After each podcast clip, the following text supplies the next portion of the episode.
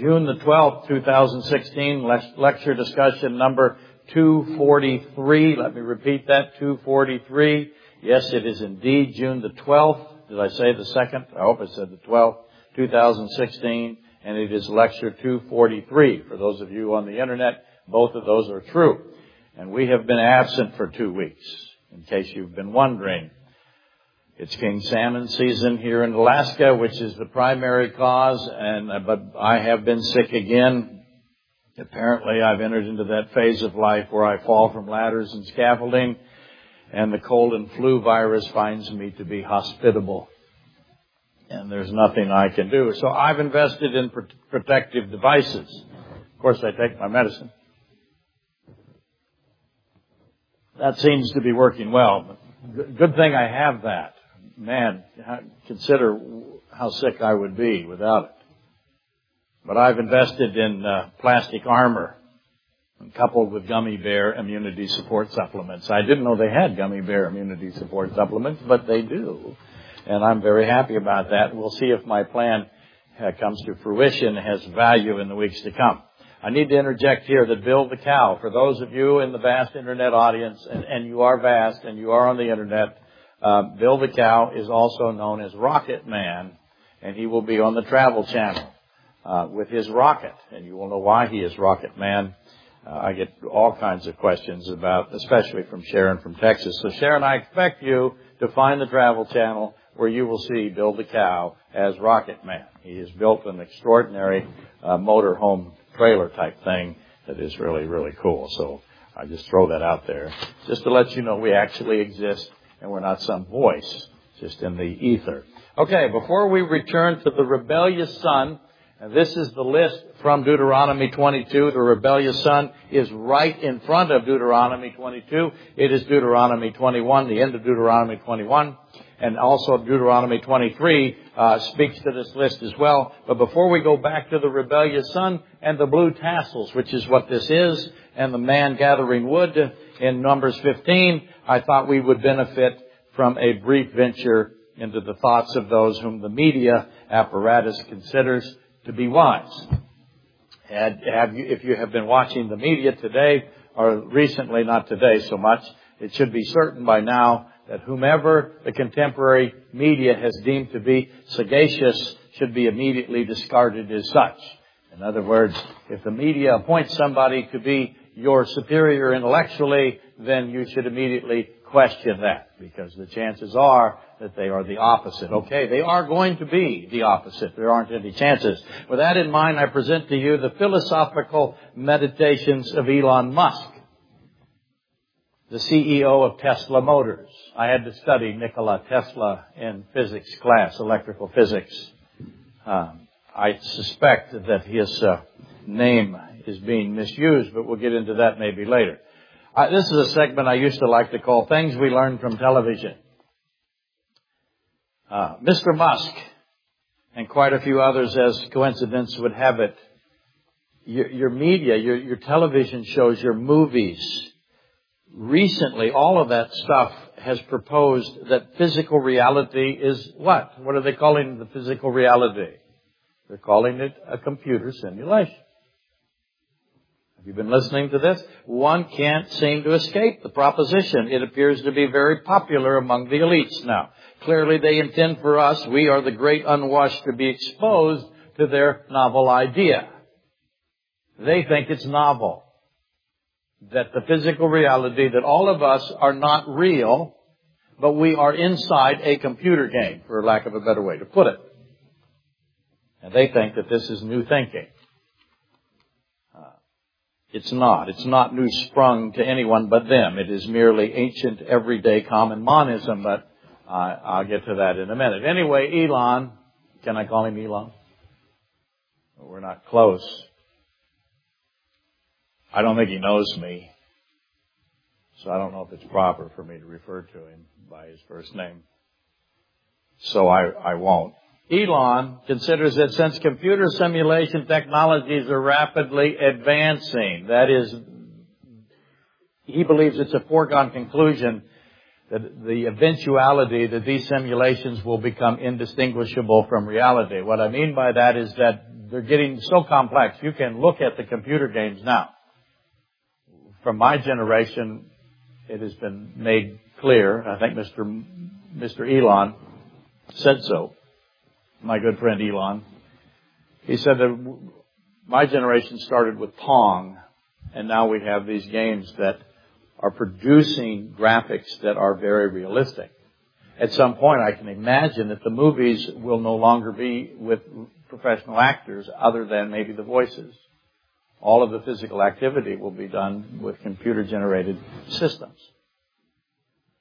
So they're concluding that with this kind of trajectory, it's so fast that it's happening, computers are becoming more and more uh, complex. It is reasonable to conclude, Elon says, to assume that we are all currently living in a simulation. In other words, he is saying that someone somewhere that we cannot imagine, an, an alien intelligence, they never say God, by the way. I am kind of satisfied that they're recognizing that there's something about the physical reality that is mysterious. That encourages me. They are beginning to recognize at the microscopic level the physical reality isn't what we think it is that it's governed by a ubiquitous law system, a universal law system, but it may not have the reality that we think it does. And they're right about that. Quantum physics has made that a, a, without dispute. So I'm glad that they're recognizing there's something suspicious about the physical reality, but it is not a computer simulation from an alien life force, which somehow they think that that is the logical end to their thinking and that we are all currently living in such a computer simulation. I, am trying to utilize as many of Elon's own words as possible. Hopefully I've done so with acceptable, acceptable accuracy. Probably not. This is what he asked. He said, is there a flaw in my argument that the physical reality as we know it is actually computer generated graphics? Is there a flaw in my argument? And that's an excellent question. I'm glad he asked it. I will endeavor to provide an answer for Elon, my good friend. Yes. The answer is yes, there's a flaw in your argument. There is. And actually, though his question is excellent, Elon's question is also insufficient. He should have asked this way. He should have asked it this way. I will help him. I will correct it for him. How many flaws are in my question? are in my argument. Now that, for that, I'm going to need a lot more time. I remember I, am going to, this is going to be an all-day sucker. I'm glad you all brought lunch. I'm going to have to restate, his premise and bring it to its foundational form. Let's do that with the tried and true traditional cliffside methodology, which is to ask Elon a lot of questions about his argument. I'll start with this. Why me? Because this is me. Why am I so certain that no computer will ever be manufactured that can replicate human intelligence? Now I know you see the computers that win at Jeopardy and win at chess and win at uh, whatever game you wish, but they are not replicating human intelligence. And I am positive, beyond any possible argument or doubt, that they will never achieve this.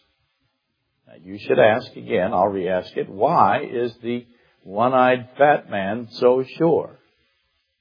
By the way, being sick, I lost 10 pounds. I'm not as fat as I was. That's probably good news for everybody in my household. I'm working on getting back to my typical circumference though as I get better.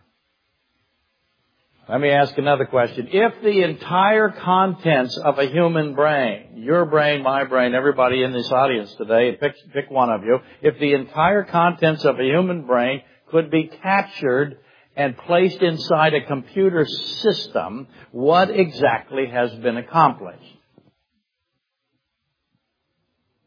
Apparently, this is uh, a hypothesis of a recent Hollywood production.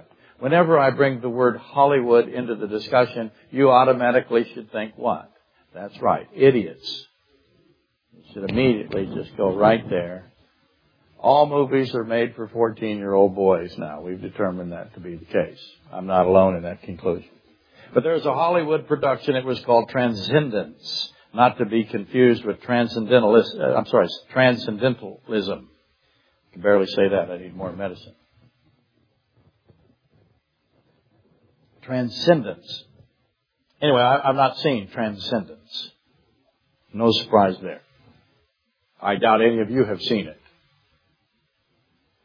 Hollywood is bereft of understanding of the material and the spiritual. They have no idea. They will never have any idea.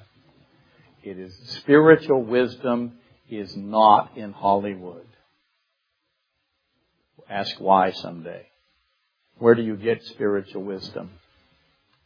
It is only one source of spiritual wisdom. That is, that is the one who wrote his wisdom down and placed it in his word.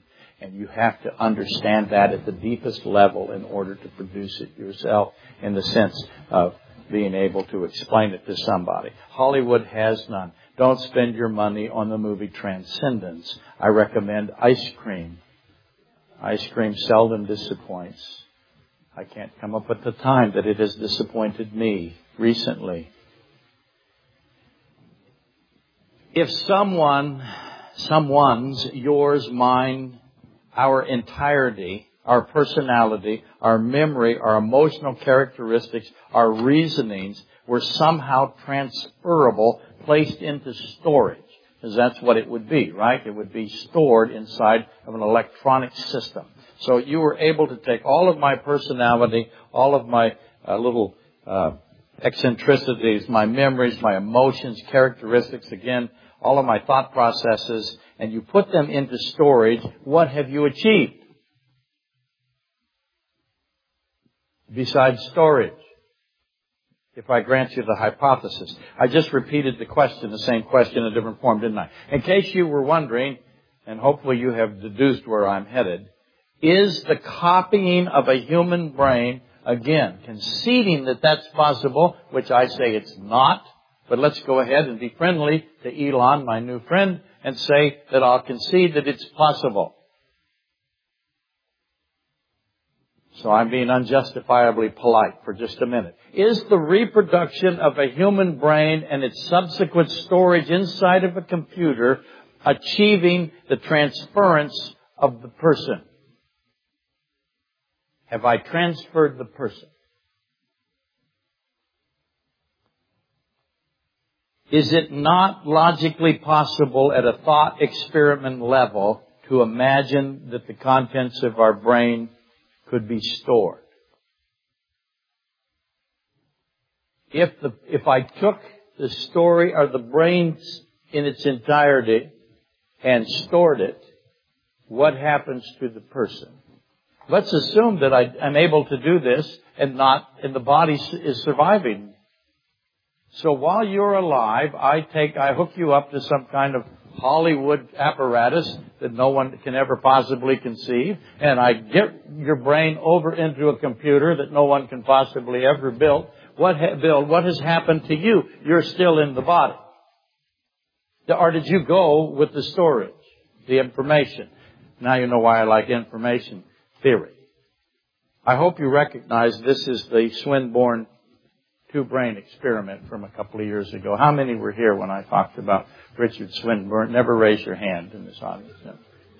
Don't do that. Richard Swinburne and another gentleman whose name escapes me came uh, up with the idea that if I um, could theoretically have a human body still alive and another human being uh, completely intact, I could theoretically take half of the brain of this human being and move it to the other body that had no brain at all and reconnect it neurologically. Uh, I had two people, I have two functioning bodies, each with half a brain, and his question became, where's the person? And we all agree that if I cut off my hand, of course, I'm still here, right? If I cut off the arm, I'm not, if I move the arm and the hand to another location or the foot or the nose, some people are saying, please try this kind of surgery as soon as possible before it's too late. I, have a collection for my plastic surgery fund. Those of you who'd like to contribute. I'm of course appealing to the internet audience and the Coca-Cola company. Anyway, Swinburne pointed out obviously I can take parts of my physical body and remove them and not affect my personhood. How much of my brain? He ultimately proves that my mind is not attached physically to me. Now, I'm sorry, to the body. Does that make sense? In other words, the mind does not follow the body. So where is the mind? If you think it through, just start with the nose and the ear. The mind does not follow. If the nose and the ear are removed, the mind does not go. If the liver is removed, does the mind go? So how do I have, how do I assign the mind to a brain that's just purely a physical device? So what we're talking about here is consciousness, isn't it? Is it possible, ever possible, to reproduce, to duplicate, to copy human consciousness? And my answer is no, never, never, never means never. This is the concept of artificial consciousness. And now you have to ask the obvious question immediately. Is there such a thing as artificial consciousness? How would you describe artificial consciousness? I'm submitting to you that they're contradictory on their face. Now, some disagree with me. I know who would do that. But they're out there. There's, there's one of them somewhere. I hope he calls or she, they believe that your consciousness is emergent or dependent upon your physical structure. Uh, that's logically indefensible. In other words, your consciousness is really a physical process that comes out of your brain and then takes it over. That's how they think. That's the common view. And they, of course, uh, they, they, say the consciousness is at its base of a uh, physical process or source. And that's monism. Those are the monists. Again, monism is people that say you are physically only.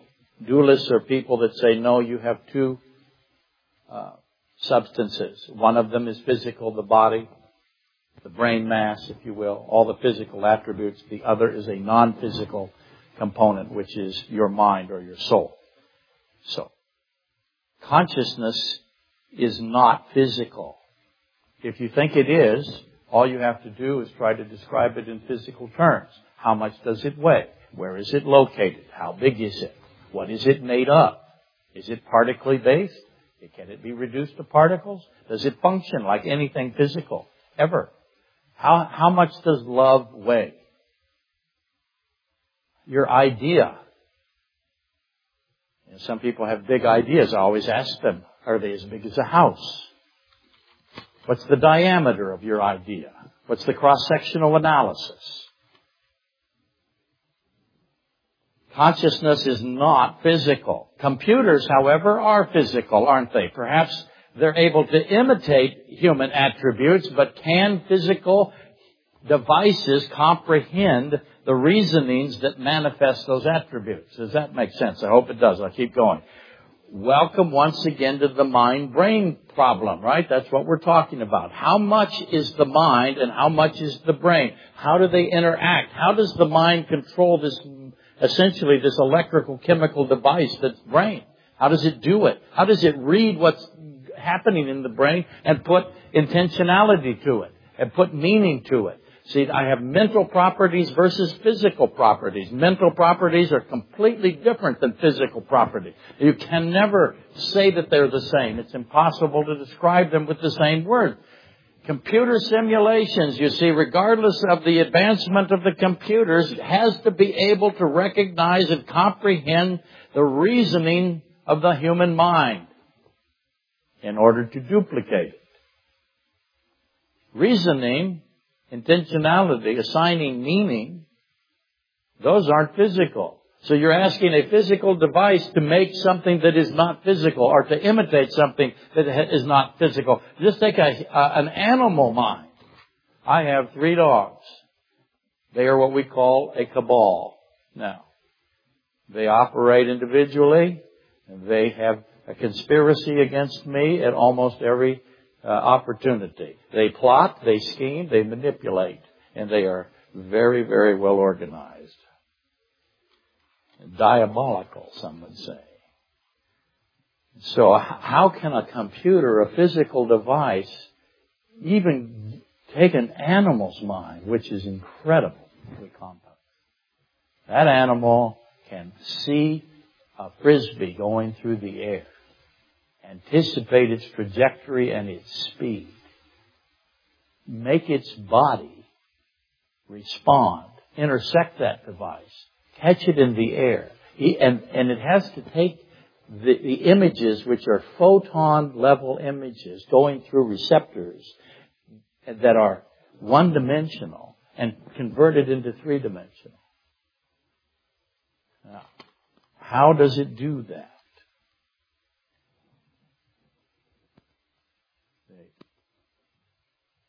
How does a computer take something, not just the outward, the visible and the audible, or the photon based, if you will, or the pressure oscillations, which is sound. Sound is just pressure on, on a, a medium, right?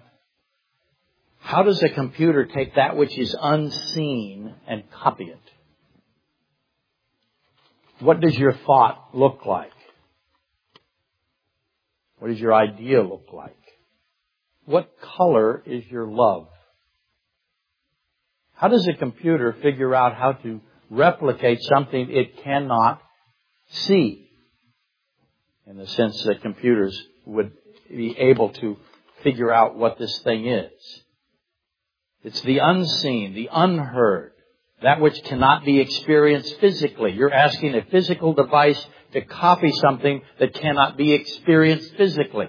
Uh, the human thought process, that which is the originator, if you will, of the physical, the mind. In other words, all of your physical activity comes from a thought first. A thought is not physical. I think, and therefore my body responds. Now I know you're going to say to me, I have seen teenage boys, they never think and yet they still move. That's not true. You are not able to see that thought process nor understand it. Now you think a computer is going to be able to figure out what a 13 year old boy is doing? No. Inside his mind that he can't see? In the sense that our minds are the causation of our physical acts and our responses. It's the mind that generates these things. And, and how is a physical device going to copy or imitate or mimic it? It's impossible. The mind is impossible to duplicate. So ultimately, thoughts are responsible for why physical properties occur. Okay, so let's back up a little bit. You're going to ask, why are you wasting your time on this again? We have important things to do. As Bill Rocketman Cow said in the pregame, our culture is collapsing.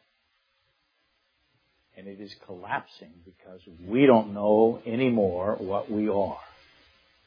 We are a spiritual being inside a physical device. And we are going to be held accountable. No one believes there's any accountability anymore.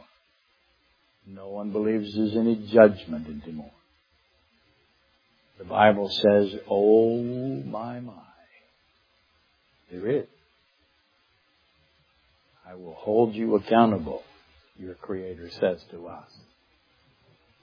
All of these little things are attacks on the fact that we are physical and spiritual units and have been designed that way.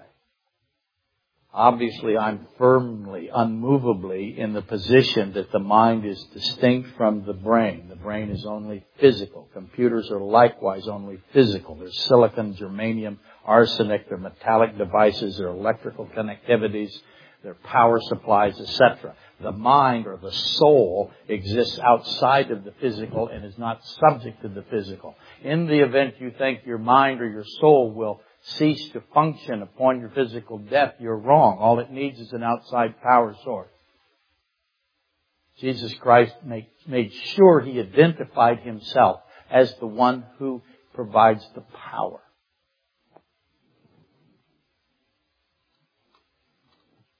The attributes of the soul are completely non-physical. Consciousness, awareness, again, assigning meaning, predictions, intentionality, establishing meaning, free association of thought. That's the most important, frankly. The fact that you have a free will tells you that you are a spiritual being. Now, the monist, the evolutionist will tell you you don't have a free will. I know you do. How do I know you do? Because I know I do. Now it's limited, and I'm assigning my free will characteristic to you. I know I'm me. That's self-awareness. I know that you know you're you because I'm assigning my self-awareness to you. We all have it. Some will say that we don't even have that, but they're wrong.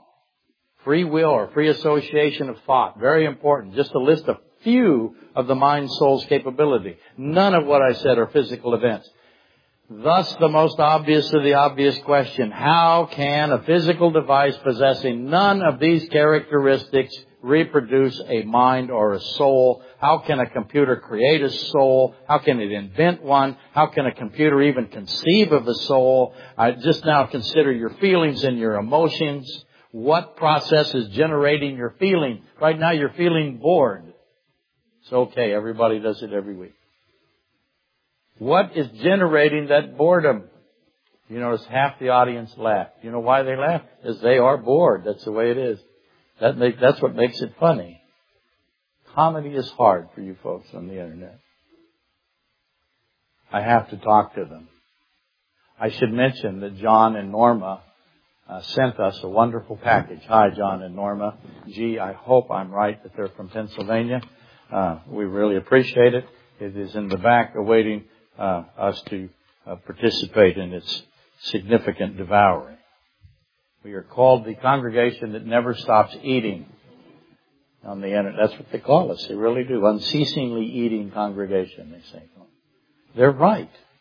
And every now and then people send us care packages. They're worried about us.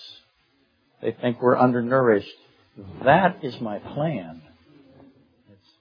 Phenomenal how some of my ideas work anyway, John and Norma, and, and, and I'm amazed. John is another one of these deep, deep thinkers out there on the internet, and I'm just thrilled that you're out there. And uh, I'm sorry that I haven't gotten back to you as cleanly as I could, and I will soon.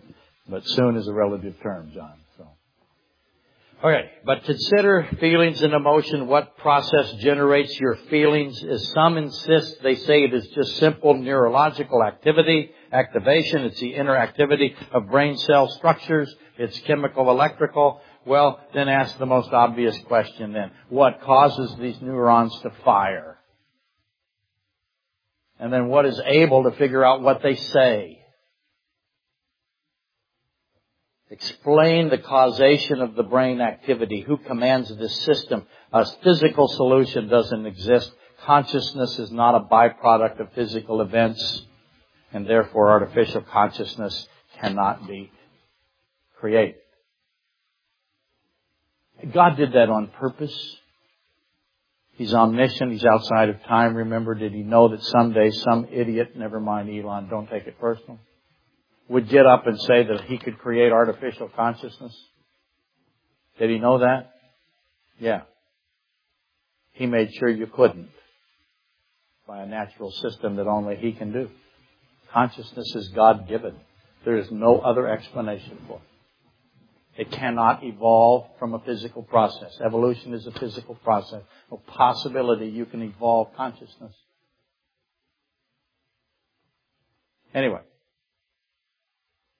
simulate something requires that someone know what the something is. If I'm going to copy something, I need to know what it is I'm copying. Mankind can't even define consciousness. And we have no understanding of consciousness. We can describe that it exists. That's all we can do. In that sense, it shares a, place with gravitational phenomena. We don't know what gravity is or how it works. We could just say, that's what it does. Rene Descartes famously established a fundamental truth. He said, I'll paraphrase, he said, cogito ergo sum, but I'm going to change it. I have thoughts, he said. Therefore I have existence. Also, I think, therefore I am. Right? You all had seventh grade philosophy. Cartesian algebra. Very smart man, Rene. Computers don't think they're just simply processing devices. They have no I am to them. Ooh, my, my. I know. I sound like Joe Kenda. They have no I am. Ooh. We Christians, those of us who have read any scripture, know who says he's the I am.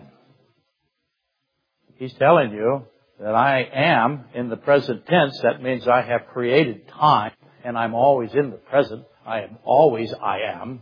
We are never I am in that sense. But he tells us that he is the source of I am and he's the source of existence. He is continually telling us he is the I am. You can't get through the book of John without him saying to you on every page, I am, I am, I am, I am, I am. Every time you see Christ say I am in the Bible, capitalize it. And he never says, I am he. That's what translators put in there. He always just says, I am. It's an Exodus 3 reference, right? Existence has to be breathed into us. No computer can replicate it. It's silly to think so. Okay? So, as you go through your week and you see this nonsense sprout up, just realize, oops, how do you deal with consciousness? Hey, here's our list from last week. Uh, Deuteronomy 22. Right prior to that again is the rebellious son that has to be executed for being a rebellious son. God says he needs to be executed. Most people will read that and go, oh, God's so bad. Poor little kid, he just doesn't want to mow the grass. God's going to blow him up.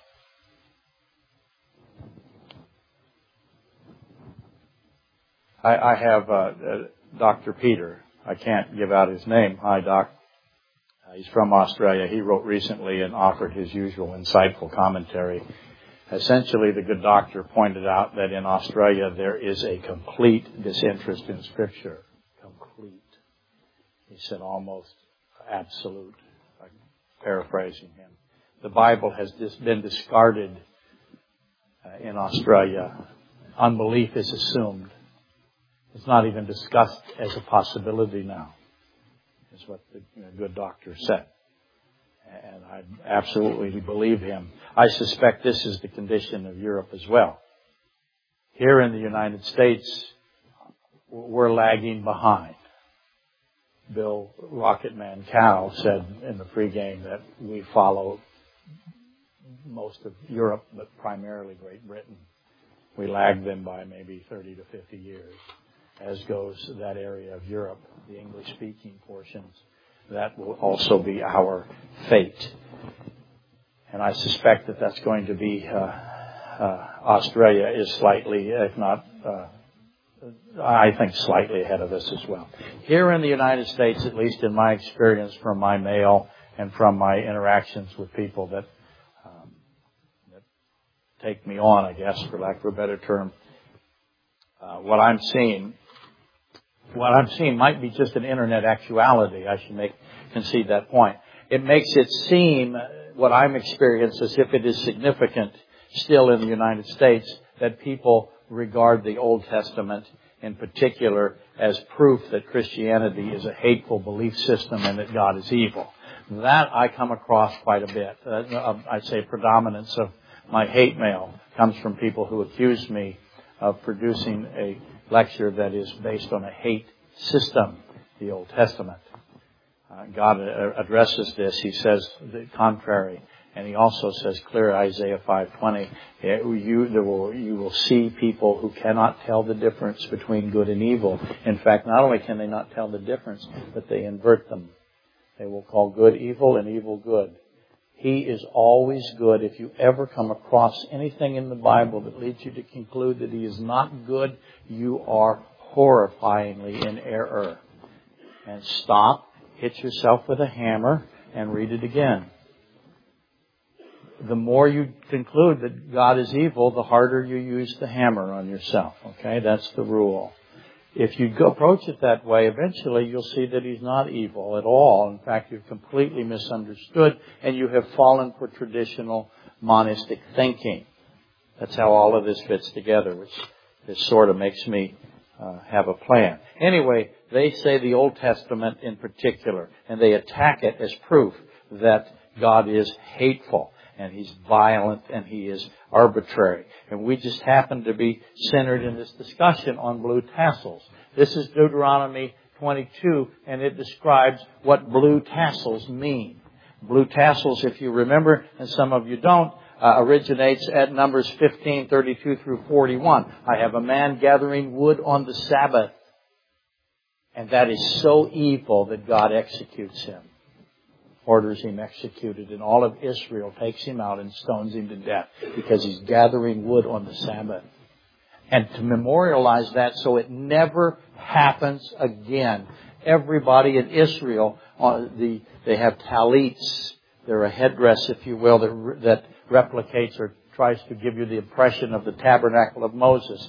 And their talits have these blue tassels now on the bottom, fringes, if you will. They're still there today. If you found a Jewish talit, it would have those blue tassels. Those blue tassels are to remind Israel of the grave wickedness that the man gathering wood was attempting to do. And I've made the case that the rebellious son that was executed in the man gathering wood have a relationship, okay? So there's your list in Deuteronomy 22. Hopefully you remember it. We'll go back to it next week. The ox and the sheep goes astray. Don't hide yourself. Remember all of that? Okay. This is Ananias and Sapphira. This is the other Daniel's fault. Not Daniel, but the other Daniel. Okay, in case you were wondering. You might ask, who is the other Daniel to the other Daniel? See now, back to consciousness you go, right? Thank you for laughing. That one person that did. Okay. So that's where, how we got here. Deuteronomy 22 provides the initial explanation of the blue tassels. What that man gathering wood was doing and why he put blue tassels in Deuteronomy 21, 18 to 23. That's the rebellious son. Also adds key information to the meaning of the blue tassels because it explains Deuteronomy 22. So I have both the uh, man gathering wood, it's not a coincidence, and the rebellious son, they're commonly brought forward by the usual advocacy groups as examples of biblical barbarism. They say these are two innocent guys just out wandering around. One of them doesn't want to mow the grass. The other one wants to build a fire and roast marshmallows. And God kills them both. If you have that position, you are so far from what's really happening. And they usually bring these two up in concert with Leviticus 18, 19, and 20. Now there's others, but I get these, these a lot. Obviously, I respond when approached by someone with this perspective, uh, with what is certain in the context the man gathering wood and the rebellious son must have been engaged in murder. And it had to be mass murder. Both of these men are attached to blue tassels. God himself says these are capital offenses. Now, I, I don't want to get into this subject today, but we've had a a mass murder again in this country, in Orlando. An act of evil by a man of evil. if you had the opportunity to stop him, I believe everyone here would stop him. And trust me, if I had been anywhere near that area, I would not have been defenseless. There's one great big difference between Alaska and Orlando, Florida. Alaskans are not defenseless, nor will we ever be. I believe. Plus we have water. That's always good. And natural refrigeration systems. It snowed here a couple of weeks ago in June. It was hilarious. Anyway. God intervened and stopped these two men because they were profoundly evil. It's your job to figure out how they are evil, and one of the clues he gives us is that you memorialize the evil that they were trying to do with the blue tassels on the ends of the talit, which is a device to reproduce the tabernacle of Moses. So that's how we go.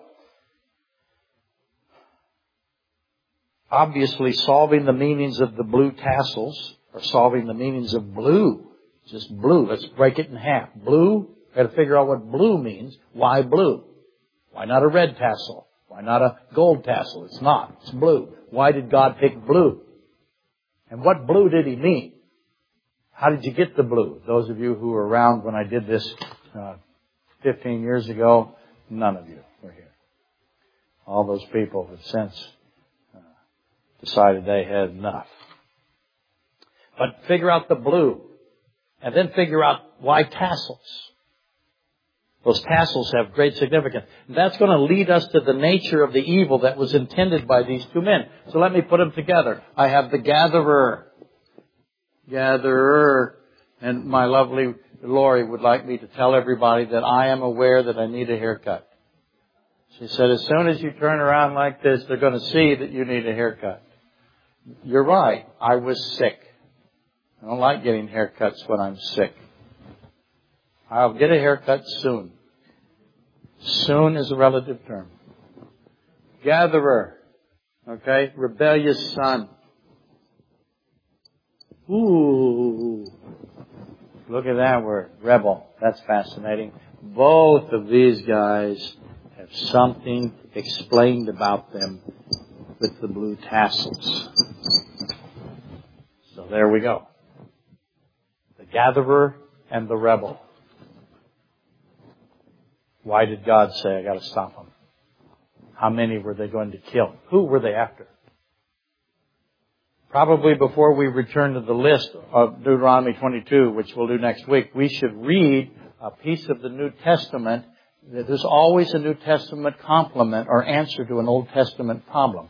So we're going to read that. Christ himself uh, references Deuteronomy 22. A couple weeks ago, he did it at 11:28 when we talked about the ox and the sheep that had fallen. I'm sorry, the ox and the donkey that had fallen, the heavy laden. Uh, Matthew 11:28. He says, "Come to me, my yoke is light." That's a De- uh, Deuteronomy 22:4 reference, but foremost, in my opinion, the connection to Deuteronomy 22 and therefore Numbers 15:38 through 39 is Matthew 9:20 uh, through 22, Mark 5:25 through 34, and Luke 8:41 through 56. This is the woman bleeding for 12 years.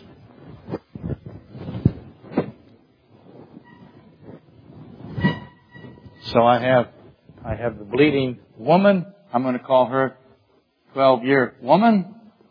But Christ does not call her the woman. What does he call her? He calls her daughter. So I'm going to call her the 12 daughter.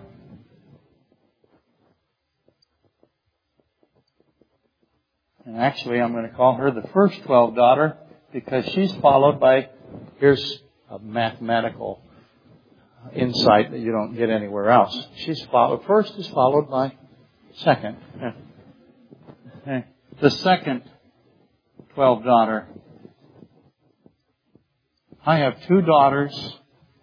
Both of them have that 12 attached to them and they're side by side. So, can't read it all. She's bleeding. for 12 years. The resurrected daughter of the ruler of the synagogue happens to be 12 years old. So I have two daughters. They're two 12 daughters, if you will. Can't read all three passages. You would all just run and never come back like everybody else has. So we will just try one of them, knowing that uh, we're leaving out a lot this week. So here we go. I will start 841 of Luke. And behold, whenever you see the word behold, oh my goodness, something amazing is going to happen. I can't do it justice. Behold. So he's about to give you some incredible information. And by the way, it's going to explain the guy gathering wood and the rebellious son. That is amazing.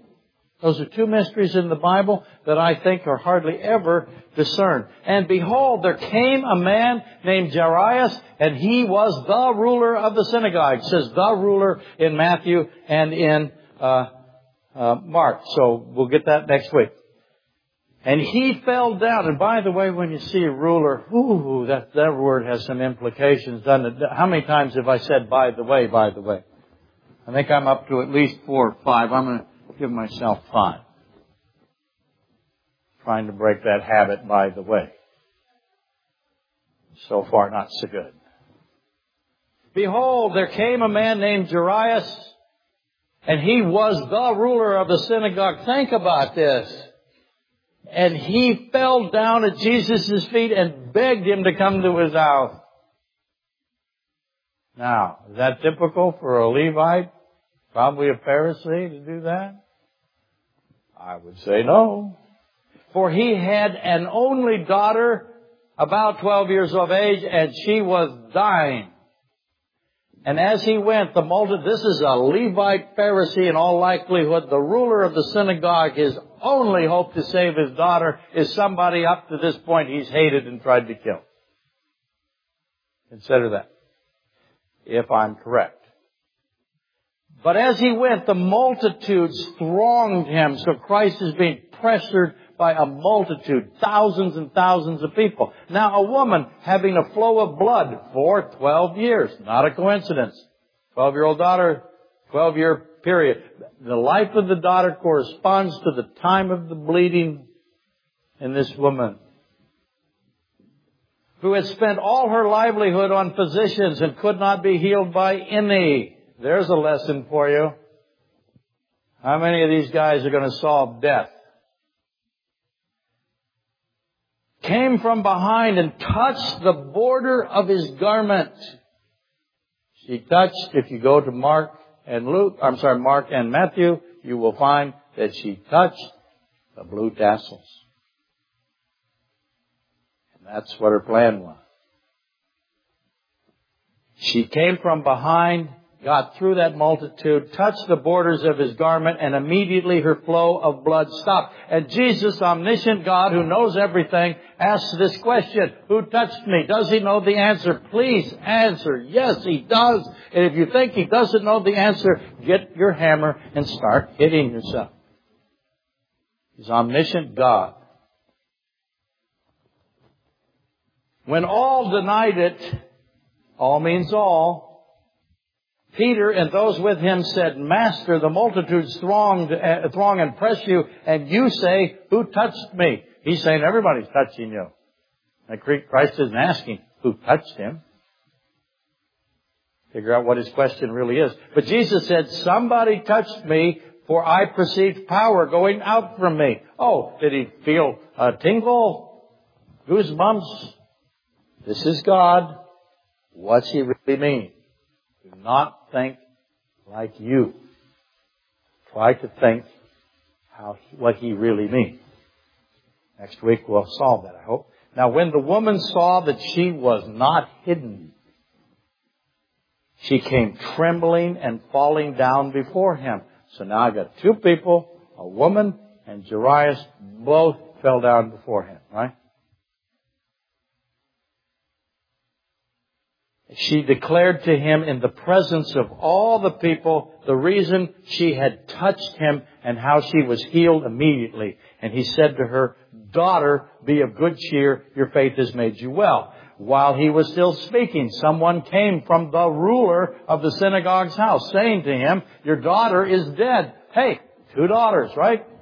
Do not trouble the teacher. But when Jesus heard it, he answered him saying, Do not be afraid, only believe and she will be made well. Believe what? If you think, believe that she'll be healed, is that what you're thinking? What does Christ always want you to believe? He wants you to believe that He is God come to save you.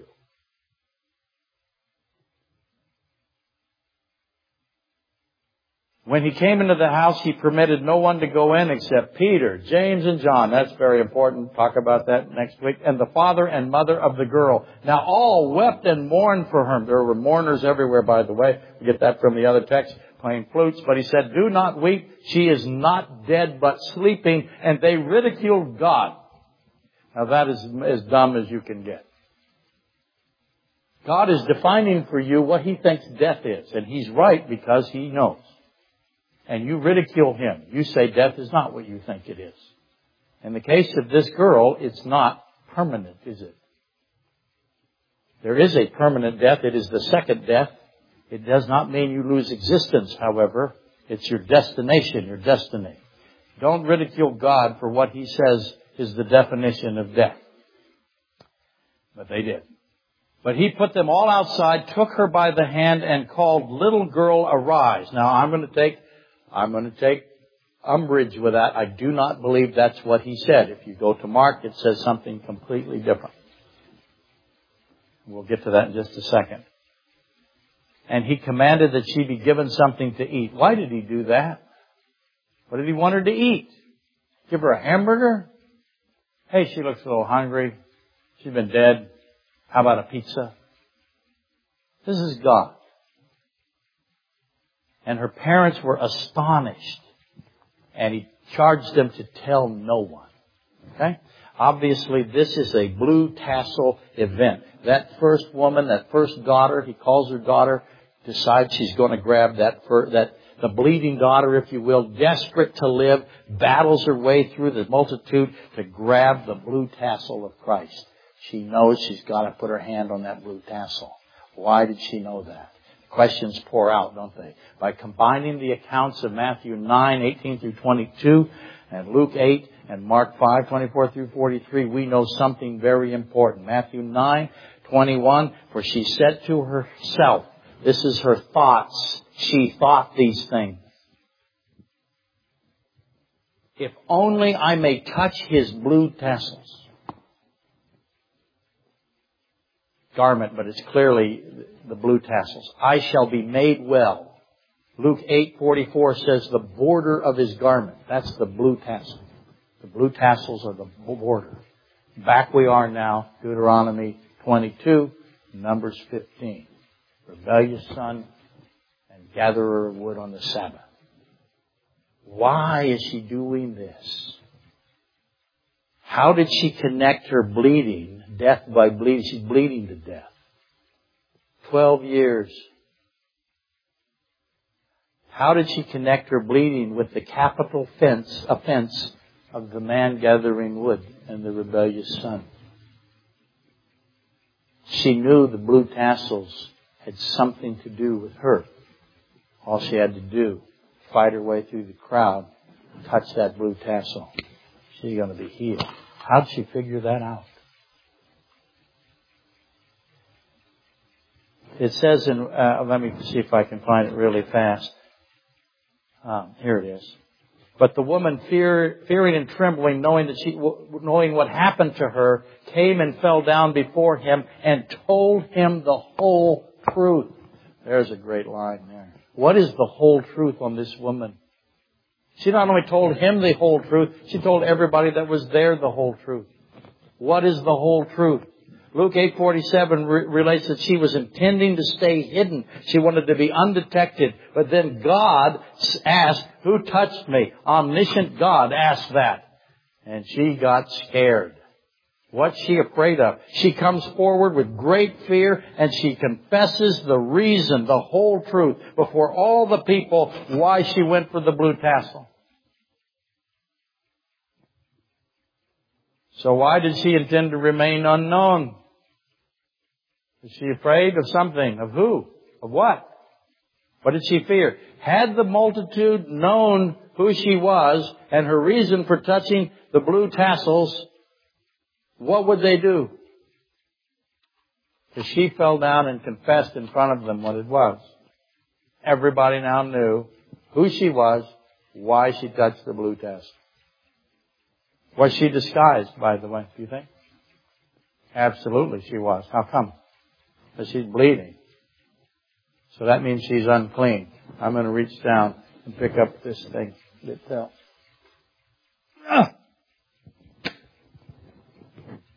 I was going to step on it and then what would happen? Fall down again, yes. This woman is unclean. Anyone she touches would be considered unclean. She ain't touch anybody. This is a shunned person in the unclean community. But she knew, she knew if she just touches that tassel, not going to touch Christ, just wants that blue tassel that God said to put on all your talits for the rest of your generations. They still do it today. She knew if she got that, she would be healed. And she went for it. She would be healed and cleansed. She'd no longer be dying and she would no longer be unclean. And now we know something. We know that the talit of Christ, the blue tassels of Christ, it's called a talit. Very important. T-A-L-I-T. That thing that he's wearing, that has the blue tassels. If you touch it, it makes the unclean clean. It stops the bleeding. The life is in the blood. If the blood leaves, the life, life leaves. To keep life to live, the woman knew to touch the blue tassel. She figured it out. Quite the theologian, this woman. There's no excuses for the rest of you women. Look at what she figured out. It's amazing. I like to think of her, uh, this lady as the Ada Ruth Habershon of her time, but she probably was the head of Ada. She put the meanings of the blue and the meanings of the tassels together. She figured it out. And obviously the second daughter, let me read it Mark 5 here. Because this is what Christ says in Mark 5. The second daughter, he says, Then Christ took her by the hand and said to her, Talitha kumi. Talitha kumi. And it's always said to be little girl arise because this is a feminine form. But I can't get over the fact that that is talit. So I think that I think that it's talit. Talit rise. That means to me that he wrapped that little girl in the talit. And she's in it, and that's the feminine. Talit with girl in it, arise. Kumi, certainly arise. It cannot be coincidental that uh, God would utilize talit subsequent to the first daughter, the first twelve daughter, touching his talit. This shows up with Elijah and the widow, by the way, in uh, 1 Kings 17. Christ and the ruler, Elijah and the widow. Those we'll put together next week. It seems quite likely that Christ removed the talit and wrapped the second twelve daughter in it, because that is what Elijah did with his mantle when he raised that son of the widow. So this is a fulfillment of Elijah. Next week, we will put it all together for you. But you should not need me. You should do it without me.